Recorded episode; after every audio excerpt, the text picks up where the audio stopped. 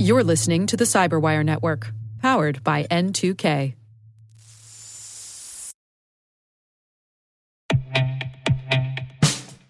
And now, a message from Cyberbit. Mastering cybersecurity is like mastering a sport. You build muscle memory through rigorous practice, then you train as a team to foster cohesion while operating under pressure. Like athletes, cybersecurity professionals thrive on hands-on simulation. But traditional courses, certifications, and open-source labs won't build you a winning team. You need Cyberbit. Cyberbit offers a hyper-realistic simulation environment for your S O C, I R, and C-suite to refine your skills, all using the market-leading SIEMs, E D Rs, firewalls, and W A Fs they use every day. Cyberbit is offering Cyberwire listeners a free live-fire exercise. Sign up your team now at cyberbit.com slash cyberwire.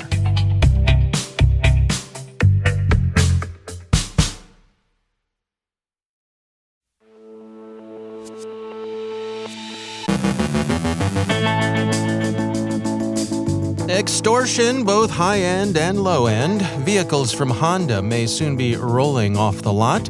Social media and open-source intelligence. Russian cyber attacks spread internationally. Joe Kerrigan surveys items for sale in dark web markets. Our guest is Jonathan Wilson from Authentics to discuss consumer sentiment around data privacy and preparing for cyber combat.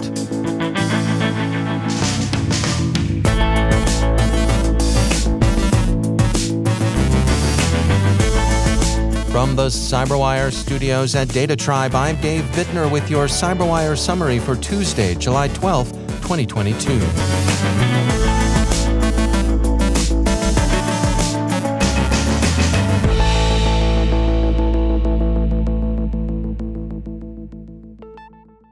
Yesterday, we described a report by ReSecurity that the Black Cat gang had adopted a quadruple extortion model. The four aspects of the extortion attack are encryption, the threat of doxing, distributed denial of service, and finally, reputational damage achieved by harassing the victim's customers, business partners, employees, and media to tell them the organization was hacked. Bleeping Computer reports that one novel and upscale feature of this newer approach is provision of a searchable database of non-paying victims, the better to expose them to reputational damage. Black Cat may represent the high end of the ransomware as a service market, but that doesn't mean the low-rent simple minds are out of business. By no means. There are still plenty of simpler approaches to cybercrime that require far less talent and attention to detail. Researchers at Signia, for example, report on the activities of the Luna Moth group, and these are so low-end that one hesitates to even call them ransomware because where's the where in all this? Luna Moth uses commodity rats against its victims, and it does so opportunistically with little evidence that they're fishing for particular targets. It doesn't bother encrypting data and relies simply on the threat of doxing to extort payment. What's your secret, Luna Moth? How do you do it? Volume. Researchers claim to have demonstrated a proof of concept they're calling Rolling Pwn that affects the remote keyless entry systems in Honda models between twenty twelve and twenty twenty-two. They say the exploit takes advantage of the keyless entry system's rolling code system, which uses a synchronizing counter to prevent replay attacks. The rolling code system accepts a sliding window of codes to account for the key fob being pressed accidentally or when it's out of range of the vehicle. The researchers say by sending the commands in a consecutive sequence to the Honda vehicles, it will be resynchronizing the counter. Once the counter is resynced, commands from the previous cycle of the counter worked again. Therefore, those commands can be used later to unlock the car at will. The researchers worked on Hondas, but they think it likely that other makes are also vulnerable. While there are some reports of others replicating these results, the exploit remains, to say the least, controversial. Honda, for one, doesn't believe it, according to Bleeping Computer. Honda dismissed the proof of concept as old news. A Honda representative emailed Vice to say, I'd hope that you would treat it as such and move on to something current rather than creating a new round of people thinking that this is a new thing. We've looked into past similar allegations and found them to lack substance. While we don't yet have enough information to determine if this report is credible, the key fobs in the referenced vehicles are equipped with rolling code technology that would not allow the vulnerability as represented in the report. In addition, the videos offered as evidence of the absence of rolling code do not include sufficient evidence to support the claims. So, it's a story worth watching, but so far the prudent verdict would seem to be not proved. In the meantime, push to start, but be safe out there. Turning to Russia's hybrid war against Ukraine, The Telegraph cites a blogger accompanying Russian forces in Ukraine in support of its conclusion that NATO-supplied HIMARS rocket artillery systems have been striking fear into Russian troops. On Monday, Roman Saponkov, a Russian military blogger embedded with frontline Russian forces, wrote on Telegram, "Yesterday I happened to witness a HIMARS strike on Chernobayevka in Kherson practically in front of my eyes. I've been under fire many times, but I was struck by the fact that the whole packet, five or six rockets, landed practically on a penny. Usually M L R S lands in a wide area, and at a maximum range it completely scatters like a fan. It makes an impression, I won't dispute that. It is clear that this is just the beginning. They're going to hammer Kherson and other border cities, Belgorod in particular. They will cover all the command posts and military installations they have gathered data on for the past four months." Mister Saponkov sensibly advises his readers that a single wonder weapon is rarely a war winner. "We mention this not so much as an observation on the kinetic phases of the war in Ukraine, as compelling and tragic as those may be, but because Mister Saponkov's comments on the effects of HIMARS fire are a striking illustration of how hard it is to moderate communication via social media, even where there's a strong motivation to do so and a tradition of censorship to draw upon. Open source intelligence has played a prominent role in the special military operation from the outset. On the eve of the invasion, for example, foreign observers had a tolerably complete and realistic picture of the Russian order of battle based on posts by Russian soldiers, and, for example, by curious Belarusian civilians posting photos of Russian combat vehicles staging through their towns, bumper numbers of the vehicles often clearly visible. This new OPSEC challenge is one all armies will henceforth face to one degree or another. Clearance Jobs quotes security experts on the challenge. Their comments don't neglect the effect too much information can have on service members' careers, but the broader OPSEC lessons are also clear. Dominic Eager, Field Chief Technical Officer at Azuna Security, said, "The advent of social media has created a whole other realm of oversharing, tracking, and personal opinion narrative." And he surely has a point.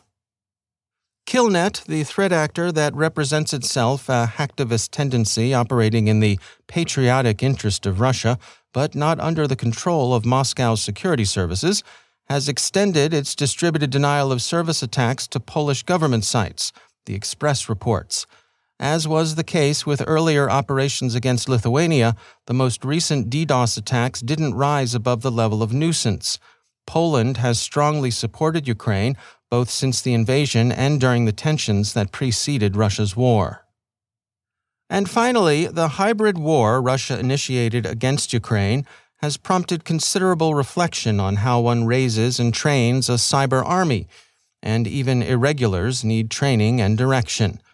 The record by Recorded Future describes the work of Nikita Nish, a former employee of Ukraine's security service and founder of the cybersecurity consultancy Hack Control, which has been providing Ukrainians with both advice on self-protection and tips on conducting offensive cyber operations against the Russian enemy. Mister Nish sees this as a contribution to partisan war against the invader. He dismisses the concerns some have raised about the risks of encouraging hacktivism, even in wartime. He says, "Not attacking your enemy in cyberspace is stupid. In the past, soldiers destroyed logistics and production facilities, but now they also attack technology and information. Taking down a network is becoming to twenty-first century guerrillas what blowing up a bridge was to their twentieth century ancestors.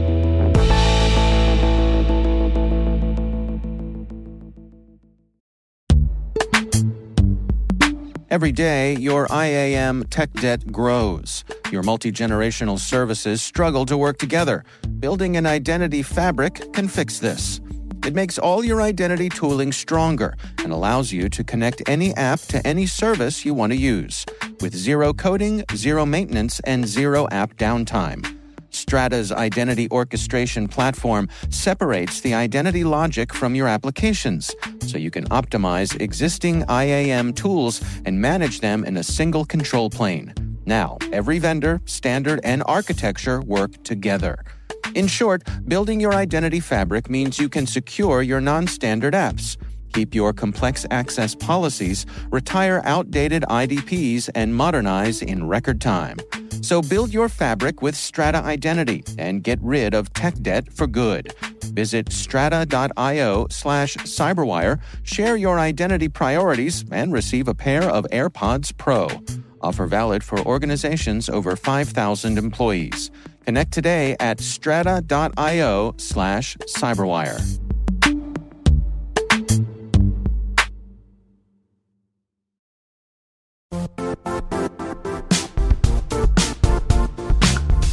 The I T world used to be simpler. You only had to secure and manage environments that you controlled. Then came new technologies and new ways to work. Now, employees, apps, and networks are everywhere. This means poor visibility, security gaps, and added risk. That's why Cloudflare created the first-ever connectivity cloud. Visit cloudflare dot com to protect your business everywhere you do business.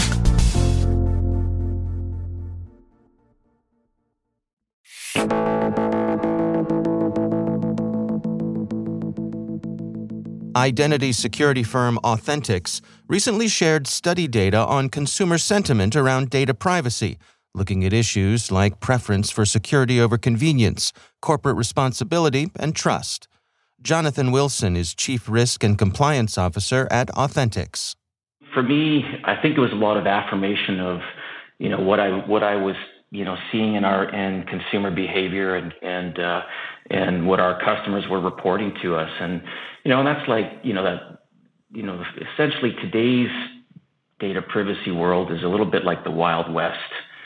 You know, you you, you read a lot of the terms and conditions we're we're agreeing to when we open accounts, and there's a lot of room for businesses to liberally collect data, and in many cases, company, companies are collecting you know troves of data.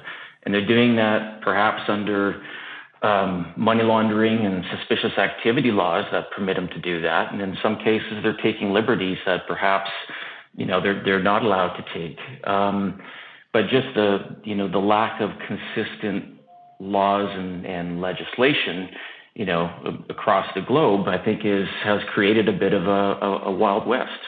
You know, I I, I noticed, you know, coming out of the report that there is this theme of transparency um, that, you know, I think is missing, that consumers, you know, feel is missing. And I believe we've got a long way to go, you know, to get this, you know, the, the, the legal and legislative standard raised so that businesses become more transparent about what they are doing and how they're using personal data.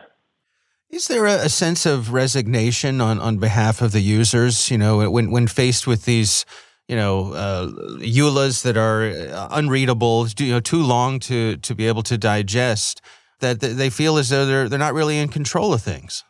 You know, I, I think there definitely is that sentiment, uh, Dave. They clearly, coming out of the uh, the survey that we did, there were a, a high proportion of the respondents who were feeling like they were a little bit out of control.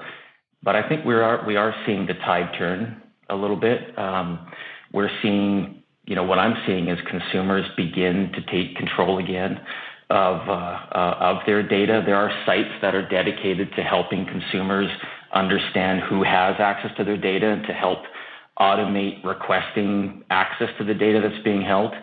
And I think that, uh, you know, the the new laws that are that are emerging. In particular, if we look at the U S market, you know, there's today there's a handful of states that that have data protection laws, and but there's a handful of states coming out with data protection laws, and and there's also a uh, you know a federal law that's uh, that's being positioned at the moment. So I think a lot of that is coming from consumers that are, you know, quite frankly, probably fed up with being in a place of not being in control, and they want to take back that control. You know, one of the things that I noticed uh, in the report here is that uh, it seems as though consumers are really looking to the businesses themselves to take responsibility for taking care of a lot of this data. Yeah, very, very clearly they are. I think the consumers are putting the onus on care of the data back where it belongs, really, which is where it's being collected. It's it's at the business level and at the uh, at the you know the commercial level, the service provider level, and so I think there is an expectation that consumers have that. Um, kind of going back to what I had said a little bit earlier, that companies start to become transparent about what they're collecting, why they're collecting it, and what they intend to do with it. Based on the information you've gathered here, what are your recommendations for organizations to, you know, align themselves with the desires of consumers? My recommendations would be to understand the, the data protection laws that, you know, that apply to them, but also not just apply to them, but also the data protection laws that, you know, that exist globally. There are some really good standards out there, such as G D P R, you know, in Europe, and C C P A uh, on the West U S coast, and, you know, to to examine them and understand the best practices within them to, um, you know, to effectively treat uh, customers as they're demanding to be to be treated. I think also, uh, Dave, we can really we can help this situation, and organizations can help the situation by by leveraging and deploying emerging technologies. So there are technologies available, such as, you know, for example, verifiable credentials, and this type of technology puts the power and uh, the sovereignty of of the consumer's private information back into their control. It allows them to hold it, for example, on their mobile device, and to control when it's when it's shared. So identify, you know, the relevant technology, assess it, apply it, and um, to be ready to deploy the emerging technologies, which are putting the power back into the hands of the consumers, which is really good business. Are you optimistic that we're heading in the right direction here? Do you do you have a sense that we're gaining ground? I do. I do. I do think we're gaining ground. Um, if I look at uh, what's happening, um, you know, in the U S market, I mean, it's clear, Dave, that, you know, the European market has has a fairly robust set of uh, uh, requirements and, and legislation. But if we look in the U S, we see the maturation of data protection laws, uh, states, again, states that are um, going to be passing their own data protection laws. And we also see movement at the federal level. And I think that companies are starting to see that there are there's some teeth to these data protection laws. You know, we're seeing fines being levied, and uh, companies have really have no choice to um, just, you know, sit up, take notice, and to take the data protection laws seriously. So I do think that um, I do think we're making progress. That's Jonathan Wilson from Authentics.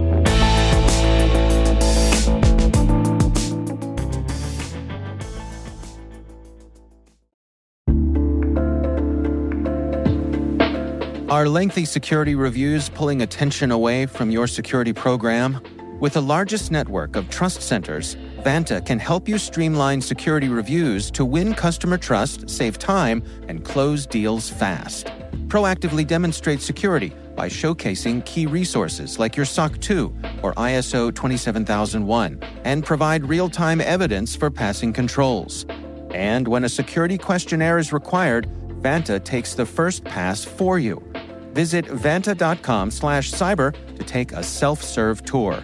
That's vanta.com slash cyber.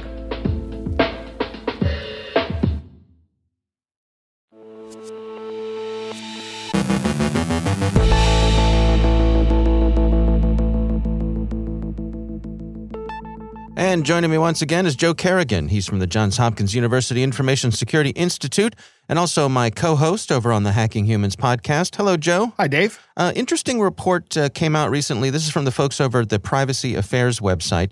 This is uh, written by Patricia Rufio, and it is the Dark Web Price Index for twenty twenty-two.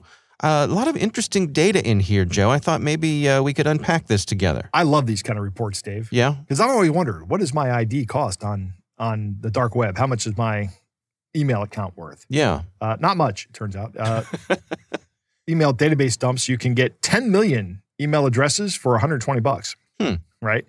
Uh, and that's for U S A email addresses. Okay. Uh, apparently, uh, New Zealand email addresses are a little more uh, pricey. For six hundred thousand, it's one hundred ten dollars. Yeah. So it's a, a lot more per email address. And Canadian email addresses are also more expensive than American email addresses. Mm-hmm. Uh, they have a bunch of different things in here about uh, like hack getting into hack services. Right. Dave, are you paying for Netflix every month like a chump? Because if you if you have twenty-five dollars, you can get a hacked Netflix account that already has a one-year subscription. I am paying for a lot of people in my family to watch Netflix, let me tell you. Right. Not all of them under the same roof. Shh, Dave, don't say that. That's not true, of course. No, I, I'm just uh, pl- planting a hypothetical out there. Right, yes. yes, yes. Here's one. Here's an interesting one. Hulu, they'll sell you a Hulu account for five bucks, but isn't that pretty close to what the price of a Hulu account is if you uh, just get it? Yeah, I think it depends. There are different tiers, I think. Yeah, there's advertising tiers. What's interesting to me in here are the the the wide variation of the value of different things. Yes. Some of these I didn't know or expect. Uh, evidently, passports are quite pricey. They're very pricey. Yeah. Uh, they're like thirty-eight hundred bucks for a passport here. Mm-hmm. And that's actually another thing. Later later in the article, there's a list of price changes over time, and passports have come down significantly in cost. Hmm. Uh, a lot of things have come down in cost. In fact, most of the items on this list, including social media accounts, followers, and all that stuff, has come down in price. Mm-hmm. So yeah, passports are down in price about uh, two hundred bucks mm-hmm. from four thousand to thirty-eight hundred bucks. So not a big Not a big drop in price, but they're still very pricey, thirty-eight hundred dollars. Uh, other I Ds have gone up in price. Hmm. Uh, things like a Louisiana driver's license or New Jersey driver's license. A fake green card is up ten bucks. Uh, yeah. It's uh, a, a European Union national I D, averages around one hundred sixty bucks. That's up about forty bucks from last year. U S driver's license, I don't know what a U S driver's license is. Uh, I mean, because the driver's license... From someone in a U S state, I guess, as well, opposed but to another nation. Well, they call out different states here. They they call out like a New Jersey driver's license, and they have Delaware I D, Indiana I D. I know that Maryland has I Ds that are not driver's licenses yeah. that look essentially the same as a driver's license. Right. It just doesn't say driver's license, it says identification card. Mm-hmm. U S driver's licenses are up. A Lithuanian passport has gone up uh, almost double. Hmm. Uh, it was fifteen hundred dollars. Now it's thirty-eight hundred dollars like all the other passports. Right. I find the social media section uh, pretty interesting. You know, the most expensive hacked account is a Facebook account. Hmm. forty-five dollars for a hacked Facebook account. Hmm. Okay. Uh, it's only forty bucks for a hacked Instagram account. Twitter accounts are twenty-five dollars. Uh, they have a, a hacked Gmail account. That's I don't think that's a social media account, but they're it's here at sixty-five dollars. Uh, that makes sense to me. A hacked Gmail account is probably very valuable because that is the keys to the kingdom for that person. Hmm. Right, that will get you access to all of their accounts if that's their main account. Right, uh, and you can look through to find out what what kind of services they use, and then get access to their services. Yeah. If you want to buy followers, followers are cheap. Spotify followers are are a dollar for a thousand of them. Huh. Instagram followers four dollars for a thousand. Same with Twitch, uh, LinkedIn. If you want to get a thousand people to follow your company, ten bucks. Hmm. Right. SoundCloud plays. How much to stop having people follow me on LinkedIn? They can't. I don't think they can do that. Oh, man. Yeah. SoundCloud plays, a dollar for a thousand of them. Now, that's not a follow. That's that's a one-time event. So that's probably why that's cheap, I guess. Yeah. Yeah.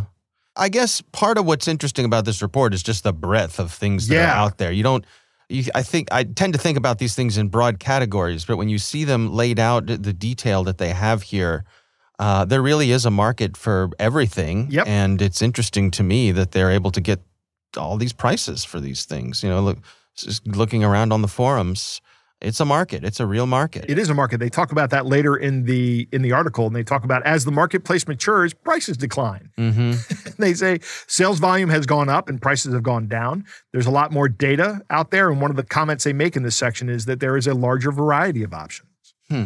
for people. They've noticed some important operational changes here. Hmm. One, uh, there was a uh, an organization that was a dark market called the White House Market, uh, was the clear leader, but they shut that down. Mm. Uh, in October of two thousand twenty-one, I think. Yeah. They comment that dark web security ops have gotten better. People have become more secure and efficient, but law enforcement security specialists have also become more skillful. Hmm. Dark web operators, uh, site operators, uh, market operators, I should say, dark market operators use uh, better security me- measures throughout the their dark web transactions. Uh, they started using Monero instead of Bitcoin hmm. because of its inherent privacy preserving mm-hmm, mm-hmm. in every transaction. Yeah. Uh, and P G P is the way people communicate. Mm, so, okay, makes sense. Yep. Yeah, uh, really interesting report here, and there's so much more detail than we have time to cover here. Again, yeah, it's, it's a lot of information. Over report. on the Privacy Affairs website, and it's called Dark Web Price Index twenty twenty-two. Uh, worth checking out. Joe Kerrigan, thanks for joining us. My pleasure.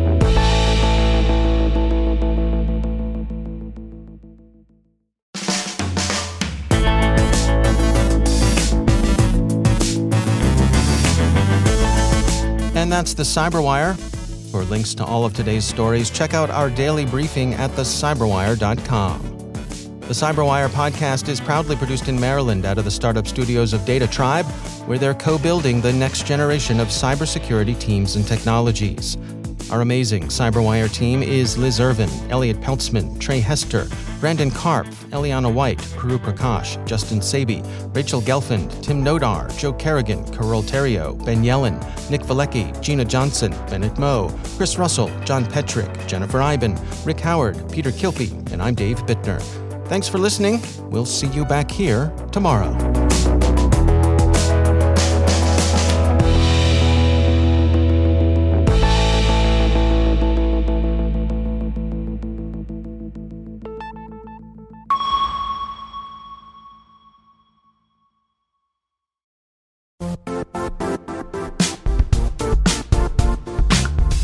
And now, a word from our sponsor, Zscaler, the leader in cloud security. Cyber attackers are using A I in creative ways to compromise users and breach organizations. In a security landscape where you must fight A I with A I, the best A I protection comes from having the best data. Zscaler has extended its zero-trust architecture with powerful A I engines that are trained and tuned by five hundred trillion daily signals. Learn more about Zscaler Zero Trust plus A I to prevent ransomware and A I attacks. Experience your world secured. Visit zscaler dot com slash zero trust A I.